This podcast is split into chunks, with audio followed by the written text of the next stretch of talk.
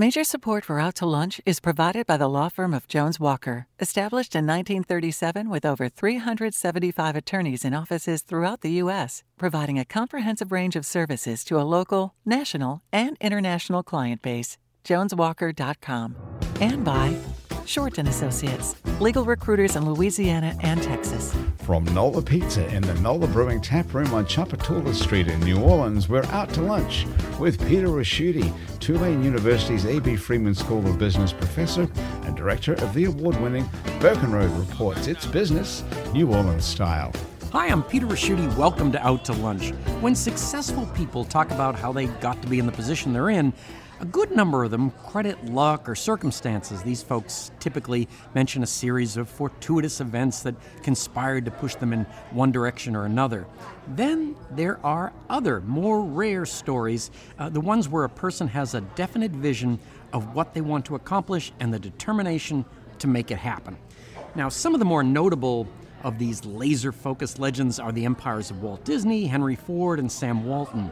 Although they haven't reached the same kind of world domination status yet, these kinds of dream driven business biographies are also the stories of two local entrepreneurs sitting across the lunch table from me today. Amina Dearman had a successful career in sales. Amina was the chief sales and marketing officer at jewelry design company Mignon Faget. It was a great position, and she'd spent a work life building toward it. But in 2019, Amina walked away from security and success to do what she really wanted. She started a company called Perspectives, a boutique travel consultancy. Evidently, it was a good move. A year later, 2020, Amina was named by the prestigious Travel and Leisure magazine as a member of the A list of the world's top travel advisors. Amina Dearman, welcomed out to lunch. Thank you for having me. When Beth Nettles had her first child, she quickly discovered that getting a ride with Uber or Lyft wasn't quite as simple as it used to be. Not because she had a baby and a diaper bag to juggle, well, well that too, but mainly because Uber and Lyft cars didn't have a baby seat. To solve this problem, Beth did something pretty radical. She started her own rideshare company. Krewe Car, spelled in the New Orleans way, K R E W E, is the only ride sharing car service that offers car seats for their customers.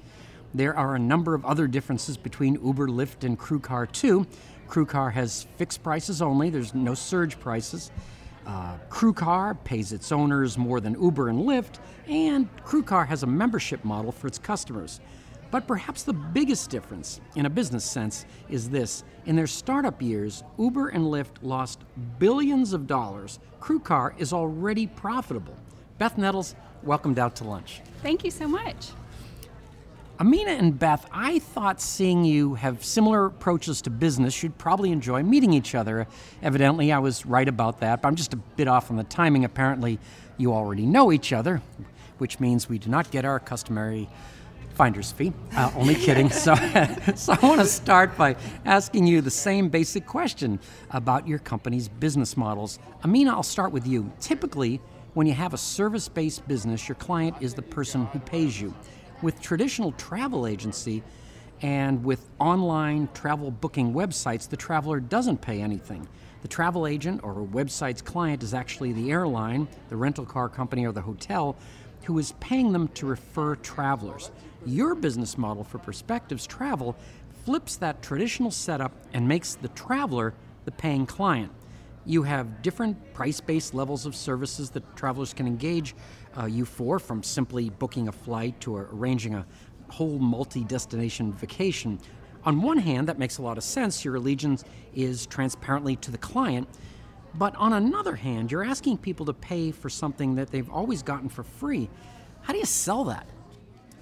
It's a very easy sell, surprisingly enough. I think one advantage, maybe the only advantage to COVID and travel advisors has been the expertise that we bring to the table and the fact that people now understand how daunting it is and how much time and effort goes into planning even a simple trip. So, my goal is always to be very transparent with clients on the front end. I have a call where I explain to them how I work, the process that we'll go through, the time frame. And really, by charging the fee on the front end, one, I'm being compensated for the time that I'm investing in doing that research and putting that plan together, but it also allows me not to have to push a client in a certain direction. I'm not going to push them to my supplier that pays me the highest commission on the back end. I'm really going to plan the trip with their best interest in mind. And I think when you explain that to people and you're very clear about what they're going to pay and what they're going to get, they see the value in that and they understand why you're charging a fee. At the end of the day, it's a professional service, just like any other professional service. And so the fact that, yes, in the past it was very commission driven and it was a free service it's starting to evolve, and you'll see more and more advisors who are charging an upfront fee or even a subscription style model on the front end because, as a professional service, we need to be compensated for the time and the effort that goes into planning a trip. In some cases, I started working with clients in 2020, 2019. We're going to be working together until 2022 on the same trip. So, this has turned into a years long relationship. And as a business owner, I can't wait for that trip to happen to earn a living. Beth, when I open my Uber app and request a ride, Uber makes some sort of computation involving distance, time, uh, the current number of available drivers, and a bunch of other variables. What appears to me, looking at my phone, to be a seamless and simple uh, deal here is actually so complex that for the first few years of developing and implementing this, Although they were wildly popular with both riders and investors, Uber and Lyft were losing billions of dollars. Now, your rideshare company, KreweCar, doesn't have the benefit of billions of dollars in venture capital to shore it up. You had to be profitable right out of the gate. To do that, you charge an annual membership fee on top of the per ride cost, and you require at least six hours advance notice to book a ride. Without offering on demand service and with the added cost of membership, the people running Uber and Lyft might be surprised that KreweCar has been so successful. Is there some secret sauce ingredient that you provide that Uber and Lyft don't? Or is it simply providing a, a car seat? Is that the differentiator that's making the business work? Well, um, I think in addition to the car seat, our secret sauce is our customer service that the drivers provide. Um, I don't just hire anybody. We're transporting families, so I want to feel comfortable putting my family in a car. Um, with Uber and Lyft, you don't really know what you're going to get. You know, you, Do you get the same driver here? You, or you, can, can request, request it, the same yeah. driver, and typically it is the same driver.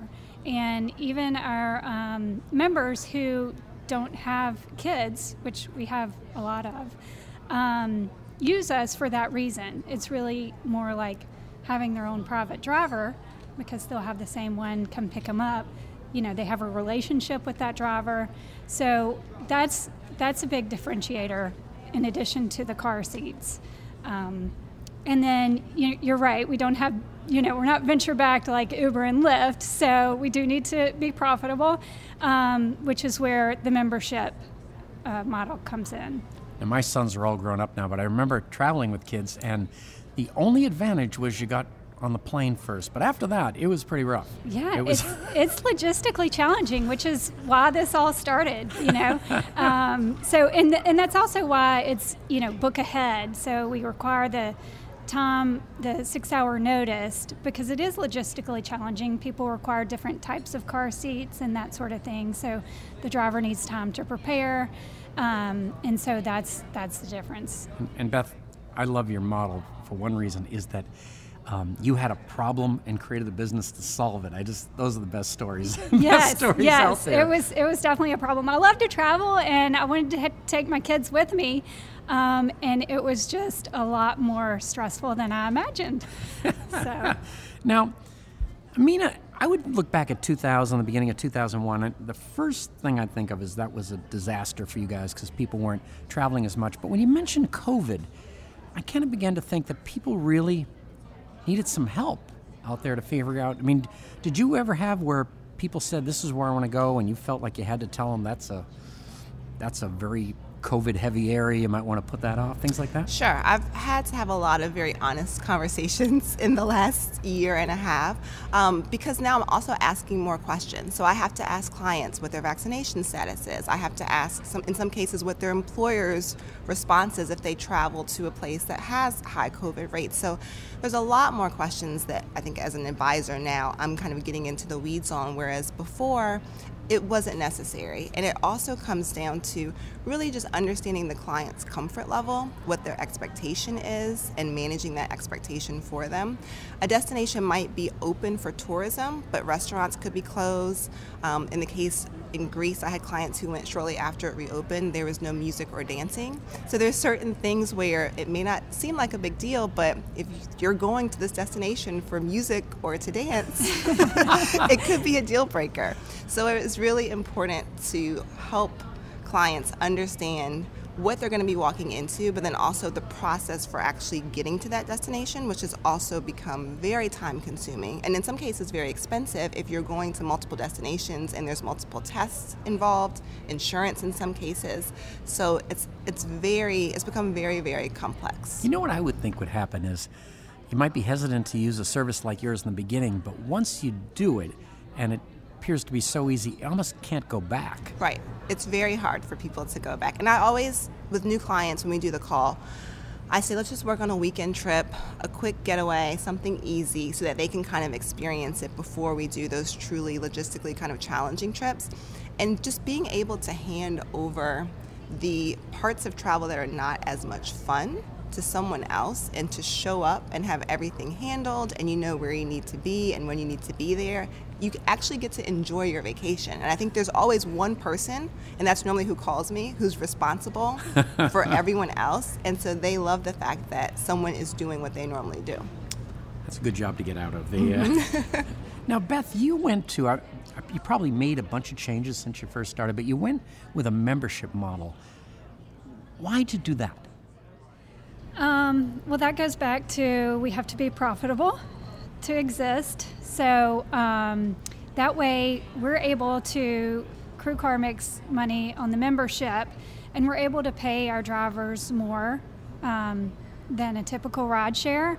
And you know, part of that is the level of customer service that we expect, and the fact that they're, you know, loading and unloading car seats and things like that. Um, and we wanted to, to be fair and for them to, you know, our, our business doesn't exist without good drivers. And so the drivers get the majority of the fare. Um, yeah. And once and, you're a member, wouldn't you be more likely to be doing it over and over again? Right, right, yeah. exactly. So that's that's also, you know, part yeah. of the they must have a big car, right? I just thought of this. You can't yes. get a Toyota Camry for a family of eight or something. Right. It's very difficult. That's the most difficult thing is hiring drivers. Um, we do require them to have an SUV, um, and so they have to be able to fit car seats and families and luggage and all that kind of stuff. And so that's um, you know to find the right people with the right type of car is difficult. You're listening to Out to Lunch. I'm Peter Ricchiuti. I'm talking with Beth Nettles, owner of New Orleans ride sharing company Krewe Car, and Amina Dearman, owner and luxury travel advisor at Perspectives Travel. I mean, who are your clients? I kept thinking, uh, I was going in one direction, but then when you said that person that's organizing uh, the trip, I think of like bachelor parties and bachelorette parties. was, you know, the guy that drew the the uh, the low straw actually had to that's an awful job but besides those is it um, it tend to i guess tend to be more on the how about wealthy and busy? Is that would be a... pretty much. It's people who have the means but not the time in a lot of instances. So they have the money saved or they have the discretionary income to take that trip that they've been dreaming of planning of but they are so busy busy whether it's from work or home life that they just don't have the time to actually do the planning themselves. So, over the last year, I've worked with a ton of physicians, a lot of healthcare workers, um, a lot of smaller groups. Typically, my groups are under 10 people. So, it's not necessarily the bachelor party, the bachelorette party, but it might be a friend group or a milestone birthday. And people really have are starting to lean more into traveling to celebrate because I think we were apart for so long. If there's any occasion that can be celebrated now, people want to take a trip and do that with their close friends, the people in their bubble. So it's really working with different types of people from different industries, but the common theme is really people who have the means but don't have the time and want to be able to hand it over to someone who's going to manage it in a very professional way and also has insights into what's going on in those destinations. And I think, again, because of COVID, um, there's so many resources and things that you can read online, but unless you have someone who's in that destination day in and day out who can actually speak to it, it's hard to really gauge what's going on. And Beth, I know when I'm not focusing on the car seat, but I mean, I always wanted to ask you this question since I've been preparing for the show. Do people carry their own car seat, or is it a function of they're going to rent a car? What, how does that work? So, um, I'll tell you how we started was when we were traveling and the my son, my older son, had fractured his femur, and we had plans to go snow skiing, which we weren't going to snow ski, but we just thought we'll go ahead and take this trip. And um, it was so stressful. I'm not really sure why we decided made that decision, but he, but the most stressful part was getting from the car in the parking lot of the airport into the airport. So I had I have two kids. The two-year-old was pushing the five-year-old in a wheelchair into the airport. My husband was carrying two car seats, and I had the luggage. So there's just you know sometimes not enough hands to get everybody where they need to be and make sure everybody gets in and everything gets in. And I thought, you know, if we could eliminate these car seats that are so heavy and bulky, um, that would save a ton of stress. So let's say you are going to Disney. We're always picking on Orlando here, but um, you're going to stay within that complex, right? So right. you probably don't need a car, right? Right. So for seat. Orlando, we would open up just airport to Disney. So that way, when you fly into Orlando, you use Krewe Car. We have the car seats available. You don't have to bring them, you don't have to rent them. If you're not going to be using a car anyway, we would just get you from the airport to Disney and back. Um, so that eliminates, you know, that need of having to carry these car seats, which is my goal. I mean, I know you've made a big deal, and I've read your material that you don't you're not a travel agent, you're a travel advisor. What's um, what do you need to know or what to be a travel advisor? I know you have an MBA, MBA from Tulane, and we have we have exams. Yeah. So it's uh, how does this work? So really, what I know is it's my clients. I specialize more so in my clients than in a set destination. There are a lot of destinations that I've been to multiple times the Caribbean, Western Europe, really a lot of the US, especially over the last uh, two years.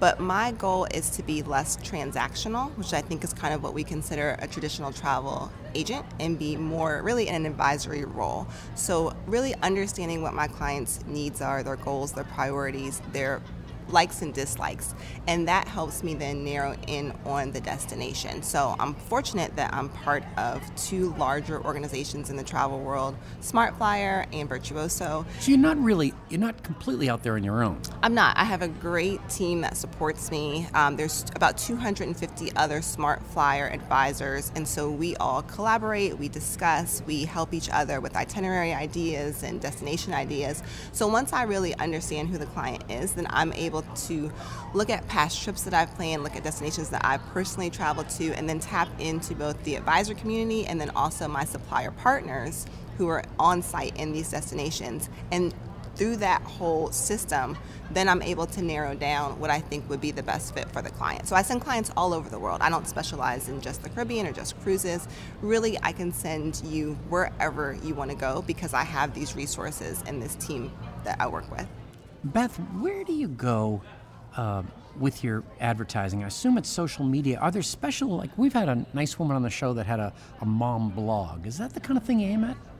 Yeah, definitely. We've done uh, a few things with the New Orleans um, Moms blog here.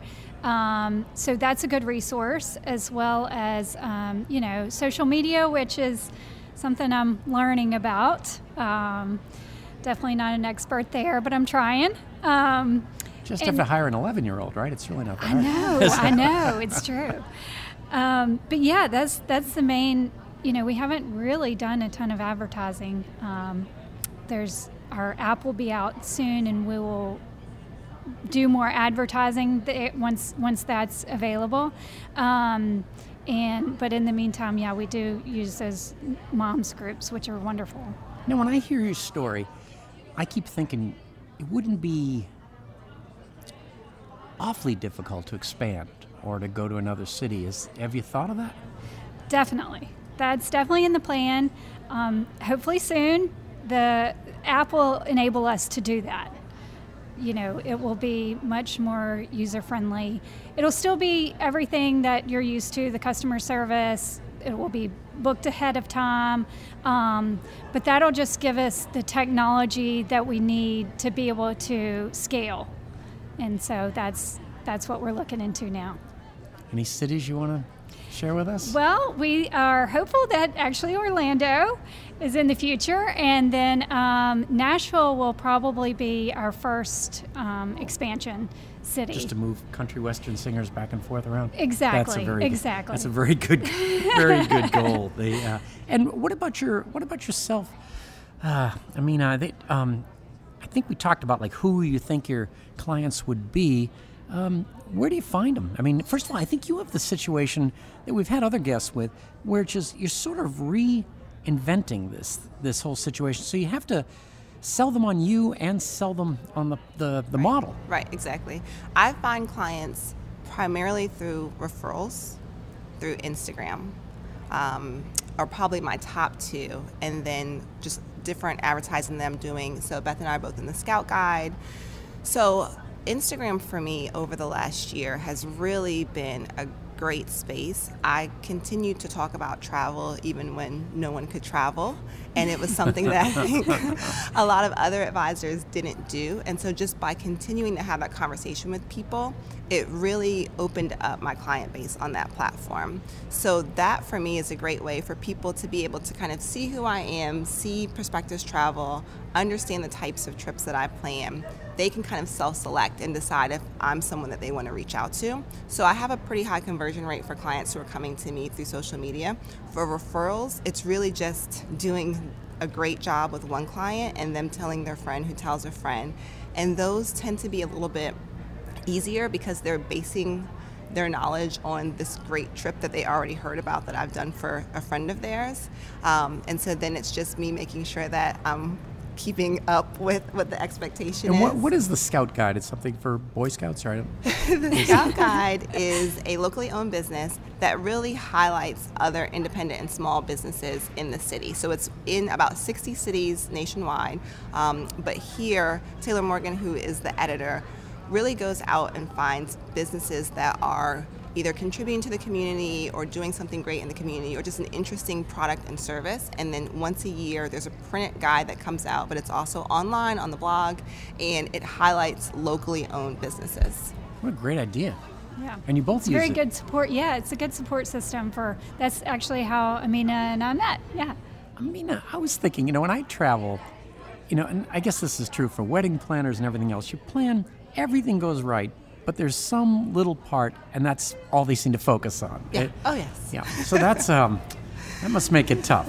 It does. We always try to reinforce the positive. So I just, yeah, I when we do the recap call, we talk about all of the good things that happened, and then we just try to redirect the negative thing. I just had clients who were in Mexico during the hurricane, so that was a little clearly bit your fault. harder to a little bit of a challenge as bad as 2020 and most of 2021 has been, Beth, you got a little bit of a break in this when you got that DOTD contract with Lake Charles. What was that about? Um, so, so it was after the hurricane, after after the hurricane last year, um, and so transportation network companies, which is the permit that we have, are um, run by the DOTD. So that's who gives you your permit. So they know of us and they reached out to us and said, We have a lot of evacuees from Lake Charles. They have families. These kids need to get to doctor's appointments and things like that. They have no way to get there. Can you help us? And we said, Sure. And so that was a great partnership with them that you know help kind of keep us going during a difficult time and so that worked out really well we would they were staying in hotels here we would pick them up have the car seats ready and you know go to doctor's appointments and things like that Boy, that would be so helpful to them. yeah I just think you're so lost. right And, uh, right Wow. Good idea, or good Lake Charles idea, or good DOTD idea. Well, Right. Any of those are fine. Uh, the question I wanted to ask is, um, and I know this might be an unfair question in a way, but um, comma, and uh, there's is the idea that let's say let's reverse it all, and somebody is thinking about coming to New Orleans, and they want to spend ten days, and they really want to be totally immersed in all this. What would that trip look like? So it also still goes back to the particular client and what their interests are. Prior to 2020, I brought a lot of people to New Orleans. So I think domestic travel is something that's gotten a boost during COVID. But honestly, because I live in New Orleans and it's such a destination unto itself, people were already coming here. I was already selling it. I had clients that were supposed to go on a European river cruise for their honeymoon they got canceled. So they decided to come to New Orleans. So we had them doing um, different tastings. They were at the Sazerac House. They went to 7-3 Distillery. They had a picnic in City Park. They went to the museums. They rode the streetcar. And it really just depends on what your interests are. I think the beautiful thing about New Orleans is that there is something for everyone history, music, art, culture, food. And it still has that reputation of being a party city, not kid friendly. So part of what I do when clients want to come here is just find out about what they would do in any other destination because we can match all of that in New Orleans. But really just focusing on the things that make the city unique, making sure they're getting those kind of quintessential New Orleans experiences, but also that I'm showing them a little bit more of a local side too and giving them insight on some things that they may not find on a blog or on a website. And you know, you're, you're doing something for the city there because when you talk to the, um, the tourism people here, they're trying to get people out of the French mm-hmm. Quarter and, and show them more. We've got a lot to lot to offer. Right. Thanks for doing they that. can Absolutely. they can book Krewe Car and bring the kids There it is. I see a merger or something here. That's There's a- sometimes you have to just go for it. You have to believe in yourself and do what you really want, no matter how crazy it might seem. If at any time you need to be reminded of the benefits that can come from following your own dreams or proverbially jumping off a cliff, you don't need to look any further than Amina Dearman and Beth Nettles. Uh, Amina and Beth, your stories are inspirational, but they're also grounded in smart business practices and a, and a lot of hard work. I'm looking forward to keeping up with you and following your continued success. Thank you both for taking the time to join me today on Out to Lunch. Thank you Thank so you, much Peter. we've enjoyed it My guests on Out to Lunch today have been Amina Dearman, owner and luxury travel advisor at Perspectives Travel, and Beth Nettles, owner of Krewe Car. We edited the show to fit into the time slot here on WWNO. You can hear our unedited conversation and find out more about Amina's travel business and Beth's ride sharing company by listening to the Out to Lunch podcast. You can find and subscribe to the Out to Lunch podcast anywhere you get podcasts and on our website, itsneworleans.com. If you want to know what we all look like, you can find photos from this show on itsneworleans.com and on our Out to Lunch social media. These photos were taken today by Jill LaFleur. You can find more of Jill's photos at lafleurphoto.com. Out to Lunch is a production of INO Broadcasting for itsneworleans.com and WWNO 89.9 FM. The producer of our show is Grant Morris, our technical producer is Eric Merle, and our researcher is Maggie Mendel. I'm Peter Ricchiuti. Thanks for joining me. I look forward to meeting you again next week around the lunch table for more business, New Orleans style, on Out to Lunch. Out to Lunch was recorded live over lunch at the NOLA Brewing Tap Room, 3001 Tchoupitoulas Street, open seven days a week. NOLA Brewing Tap Room has a wide variety of craft beers and authentic hand tossed New York style city pizza by NOLA Pizza. More information is at nolabrewing.com. Major support for Out to Lunch is provided by the law firm of Jones Walker, established in 1937 with over 375 attorneys in offices throughout the U.S., providing a comprehensive range of services to a local, national, and international client base. JonesWalker.com. And by Shorten Associates, legal recruiters in Louisiana and Texas. Out to Lunch is brought to you by Basics Swim and Gym and Basics Underneath Fine Lingerie. And by the It's New Orleans Happy Hour podcast. Mitchell Foreman wrote and performs all the music on Out to Lunch. You can hear Mitchell's music anywhere great jazz is sold or streamed and at mitchellforeman.com.